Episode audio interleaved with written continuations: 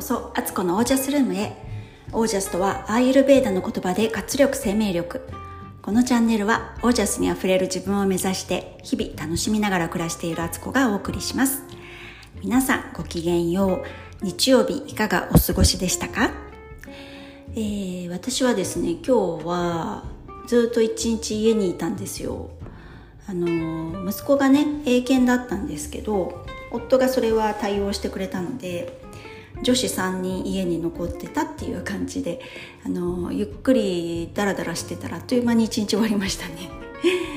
ねえだから一日ってやっぱり意図していけないと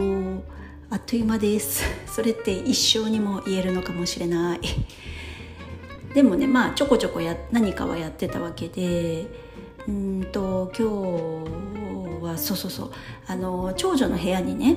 長女がね自分がメイクとか朝身支度する時のね場所がドレッサーが欲しいって言っててなんでかっていうとうちあの末っ子もねかなりのおしゃれさんで小学校行ってるのにっていうか小学生なのにめっちゃおしゃれしていくんですよ。さすがに化粧はしないですけど髪型もすごい自分でいろいろやっていくしあと小学校行く時は髪型ぐらいかなでもなんかねたまにねちょっとあの匂いをするね香水っていうかちょっとふわっと匂うようなものつけたりとかなんかねすごい女子なんですよ。なのでいつも場所の取り合いで喧嘩するんです朝。で5人家族だとねその別に洗面所以外にもねトイレにねもう本当いつも取り合いですよ。私も取り合ってんですよ。もうねあのマンションですので 3LDK のトイレはねバスルームって1個しかないのでまあね本当にもう1個トイレ欲しいなと思うんだけどまあそれはそれでね一つのそういう混雑問題は解消するけど今度お掃除問題が出てくるなと思って私はあの毎日必ずトイレ掃除はしてるんですけどこれ2個になったらまあまあなあの家事労働になるなと思って、まあ、1個でいいやと思ってるんですけどまあ、そんなこんなでね長女が自分の部屋にそのメイクスペース欲しいと。最初最初はねドレッサーだって言ってたけどそんなん置いたらまた部屋狭くなるやんってことでそれは却下しじゃあメイクコーナー作ってみようってことであのイケイケアにねあの壁に貼れるミラーってあるんですよ。4枚入って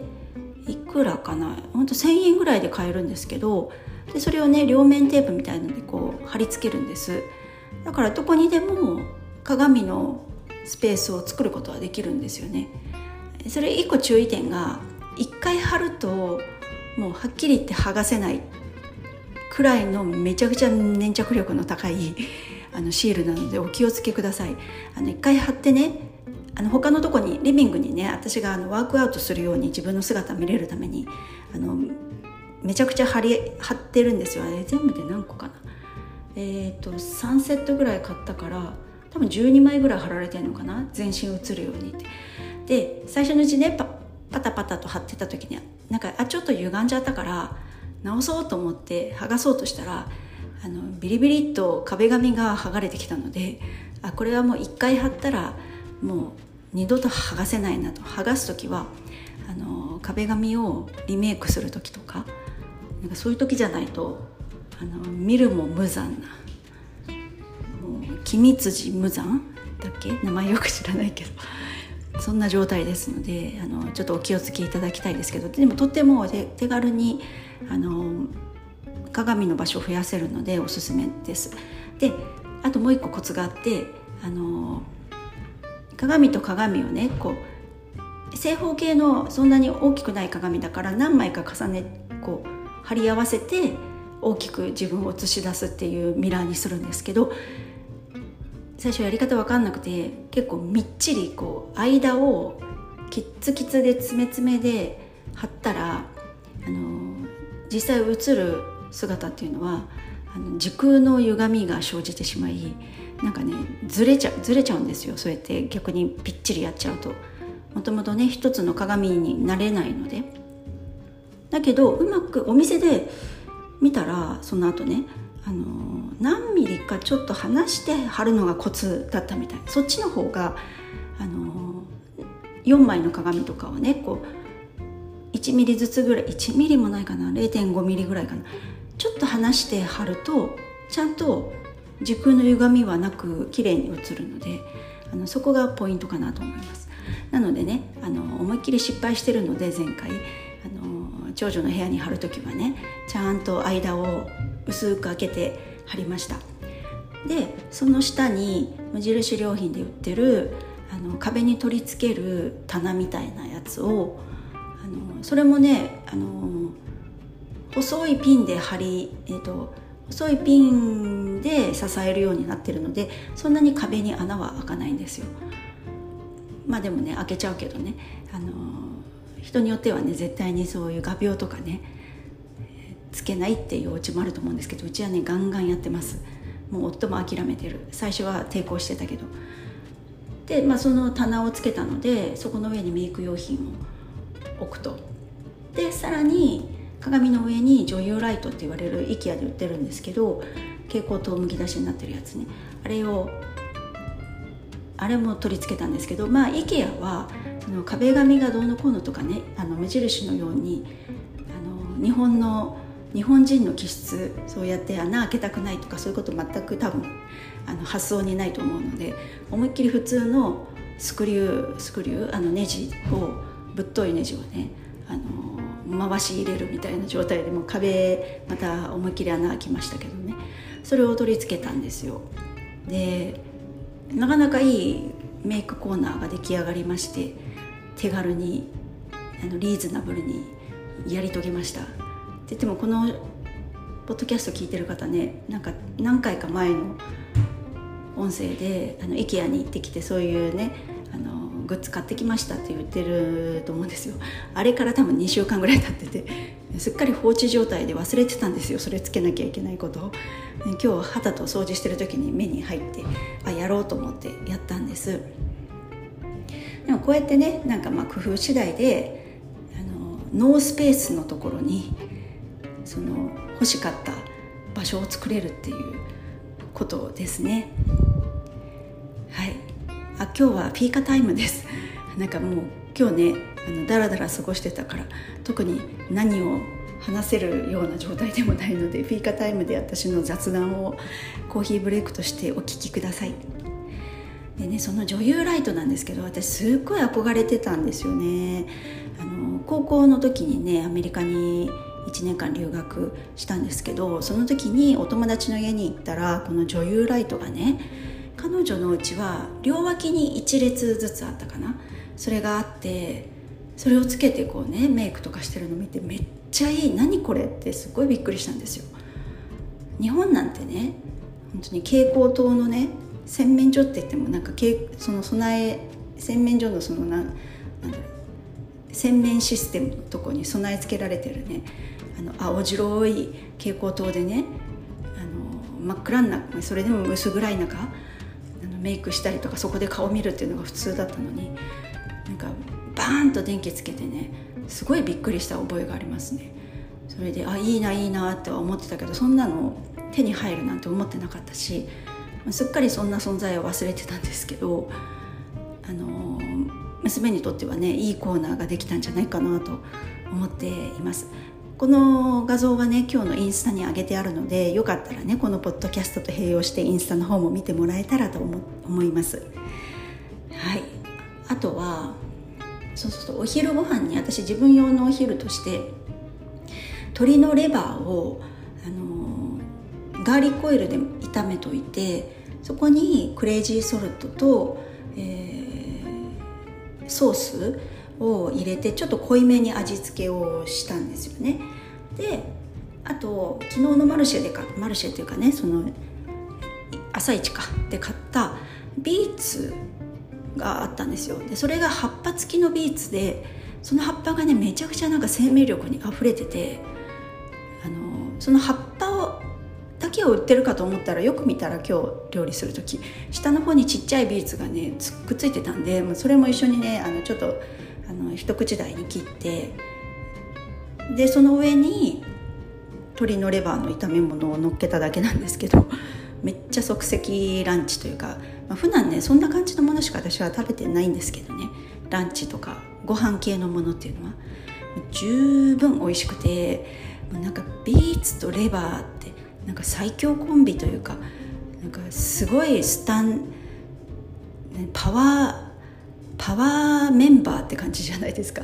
栄養ちょっと足りてないなとか元気ないなと思ったらこれ食べとけみたいな感じの 組み合わせだと思うんですけどまああんまりねビーツ食べる方いないと思うんですけどあの石黒先生の健康スクール入った時に結構ビーツって重宝されててあの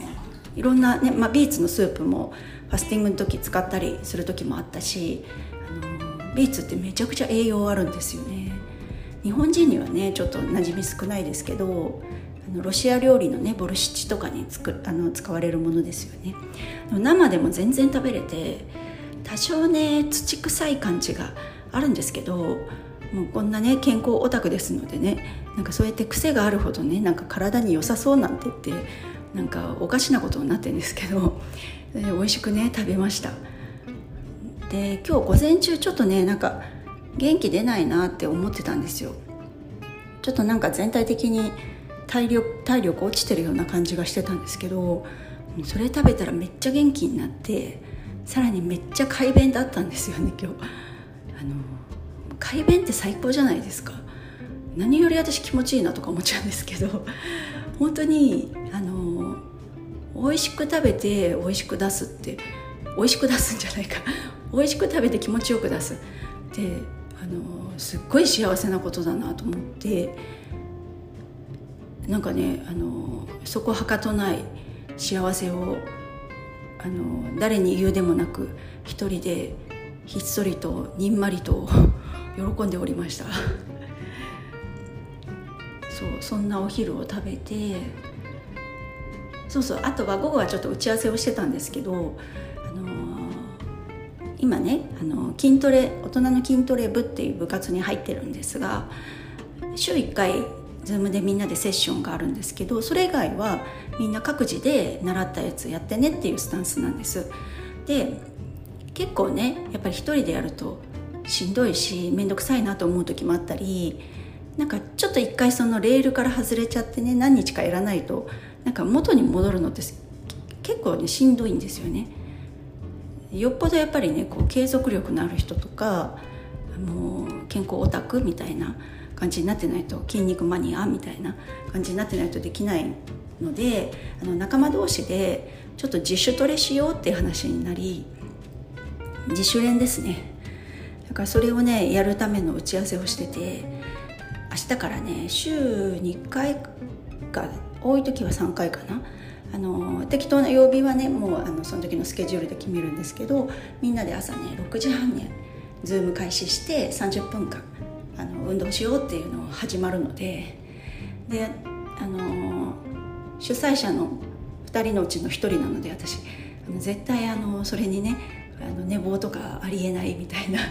感じで、まあ、でもそれもいいプレッシャーかなと思ってまたねちょっと気を新たにね気持ち新たにあの筋トレの方もねそうやって仲間のパワーと一緒に頑張ろうかなって。でそれがね6時半からだからみんな、まあ、仕事行く前とか忙しかったりとかあと起きたばっかりとかねっていう場合もあるのでもう全然ねあの女性ばっかりだしあの顔が整ってなかろうが服装がなんかパジャマかなみたいな感じであろうが関係ないと。そこはもうお互い様って何も気にせずあの集まれる時にやりましょうっていう緩い感じでなんかそういうのもいいなーなんて。なんかほんとちょっと一昔前だったらそんなそんな時間帯の自分って人に見せることってなかったし集まれるってリアルに集まってたら本当相当ド変態な人たちですよね。朝の6時半とかにねどっかに集まって筋トレ筋トレ部イエーイみたいなやってる人たちってだいぶ変わってると思うんですけどそれがこの Zoom があるねねあのウェブ上で集まれるってなんかままためっちゃいい時代だなってちょっと実感。でその時間帯の自分を見せるってことはある意味セルフディスクロージャーで今までねそんなの多分整った状態の自分しか見せてなかったでしょうに日によってはね多分寝坊しちゃったみたいな感じでひっどい顔で出てってもまあそれはそれでありだからそんな自分たちをね見せ合えるっていうのもまた面白いなと思ってより親近感湧いちゃいますよね。なんか好き好きを見せるのって大事じゃないですかなんか人に。隙が見えるとその人のなんか素のとこ素の部分が見えて可愛いとか思ったりしてね。なんか昔いたね上司上司がですね私の会社員時代のなんかもう絵に描いたようなスーパーサラリーマンというかまあ本当にきっちりされててシュッとされてるみたいないつもスーツでねクールな感じでポーカーフェイスの仕事のできる男みたいな感じだったんですけどでもその人だって家帰ったらなんかパンツ一丁でね子供の前でタコ踊りしてんじゃないかとかねちょっとそういうこと想像しちゃうとなんかププッと笑えたりとか なんかムカつムカつくっていうかねなんかもうなんか怒られちゃったりとかねなんかこうこっちがしょげることあっても、まあ、この人も人間だしなとかって思えるなと思って時々そんな姿をねあの一人で勝手に思い浮かべてその上司に対しての怒りをね怒りというかね なんかストレスをね軽減させてたっていうとこはあります。なんかうちの夫もね結構あのポーカーフェイス系なんですよ多分。外では。だけども家ではねもうさっき言ったようなねパンツ一丁で子供の,、ま、子供の前で変な踊りとかやってるようなタイプでなんかもう笑っちゃうんですよね。絶対そんな姿会社の人の前で見せたことないでしょ。まあ姿はもちろんねそんな。パンツ一丁でね会社で踊られたらねもう解雇ですよねそんな それはしないとしてもなんかそういうおちゃらけた表情とかおちゃらけた一面を多分ね決して見せてないだろうなと思うんですよ だからねなんか受けちゃってなんかそこまでね砕けなくてもなんか誰に対してもそうやってねラフな感じを見せるのってすごくね、あのー、お互いね気楽になれていいんじゃないのって思うんですよ。そうなんかそういうののつながりで言えば、あの、すごくねどんな、まあ、偉いというか政治家とかね日本の代表の人たちとかすごいあの大会社の社長さんとかねなんかもう大女優さんとかすごいかっこいい俳優さんとかでもね誰でもね赤ちゃんだった時代があるわけでおしめ濡れちゃってねギャーギャギャ泣いちゃってるね一面あってそれで誰かにね「おちっこしちゃったんですよね」とか言われながらねおむつ替えてもらってね可愛がられた時代あったんだよなとかって思うとなんかね子供産むとそういう目線ってできますよね。絶対そういう非力な時代はあったわけだし誰かにお世話されて大きくなったはずだからそれがね別あの身内じゃない場合もあるかもしれないけど本当にそうやってでも誰かの手は絶対借りてたはずなんですよ。なんかそう思うとみんな赤ちゃんだったじゃないかってと私は言いたくなります。そういう目線ができたのもね本当母親になってからかなっていういう感じがしますね。はい。あとはあとはそんな感じかな。あと一つお伝えしたいなと思うのがあの間欠的ファスティング私やっていて、えー、と大体前の日の夕食って6時か7時ぐらいでもう食べ終えて次の日はの朝にレモン水飲んだ後ちょっとしてからオイルコーヒーあのバターコーヒー飲んででそっから、まあ、12時早ければ12時ぐらいに食事1回とるか1時とか2時ぐらいに食事するんですけどでそこで食べて前はねその後夕方も食べてたんですが最近は夕方ってかちょっと経ってから果物間にね果物夕方ぐらいにま果物だけを取ってその後もどうしてもお腹空いたらカフェラテを飲んでるんですよ。あのディカフェのね。でそうすると結構ねあの夜食べなくても全然平気になってきてあの食事抜くとね辛いっていう方とか、まあ、ダイエットしててねあのなんかね口寂しくてやっぱり我慢できないとかって思った時に結構ねそういうカフェラテ的なあのリラックスできるあったかいそして濃厚な飲み物ってあのめちゃおすすめですのででカフェイン弱い方は絶対ディカフェにした方が夕方以降とかディカフェの方がいいと思いますし私なんかめちゃくちゃ弱いのでお昼を過ぎたらもうカフェイン取ったら夜寝れなくなっちゃうんですよ。ちょっとね自己暗示のとこもあるんですけどねなんか夜になってあ今日そういえば午後にあのカフェインを取ったって思うと急に寝れなくなっちゃったりとかする時あるんですけど。だからちょっとねそのカフェイン入りかカフェインなしかって考えながらあの体質に合った取り方であったかいそういう飲み物飲むのはめちゃくちゃおすすめです。はい。今日はそんな感じでフィーカタイムでした。はい、えー、それでは今日も最後までお聴きくださりありがとうございました。ご感想ご質問は公式 LINE までよろしくお願いします。えー、宣伝で10月23日土曜日日本時間の朝9時からえー、まー、ちゃんというねポッドキャストの方と一緒に、えー、女性ホルモンについてというテーマでインスタライブしますのでぜひ遊びに来てください。皆さんの暮らしが自ら光り輝きオージャスにあふれたものでありますように。オージャス。ビーツは美味しいよ。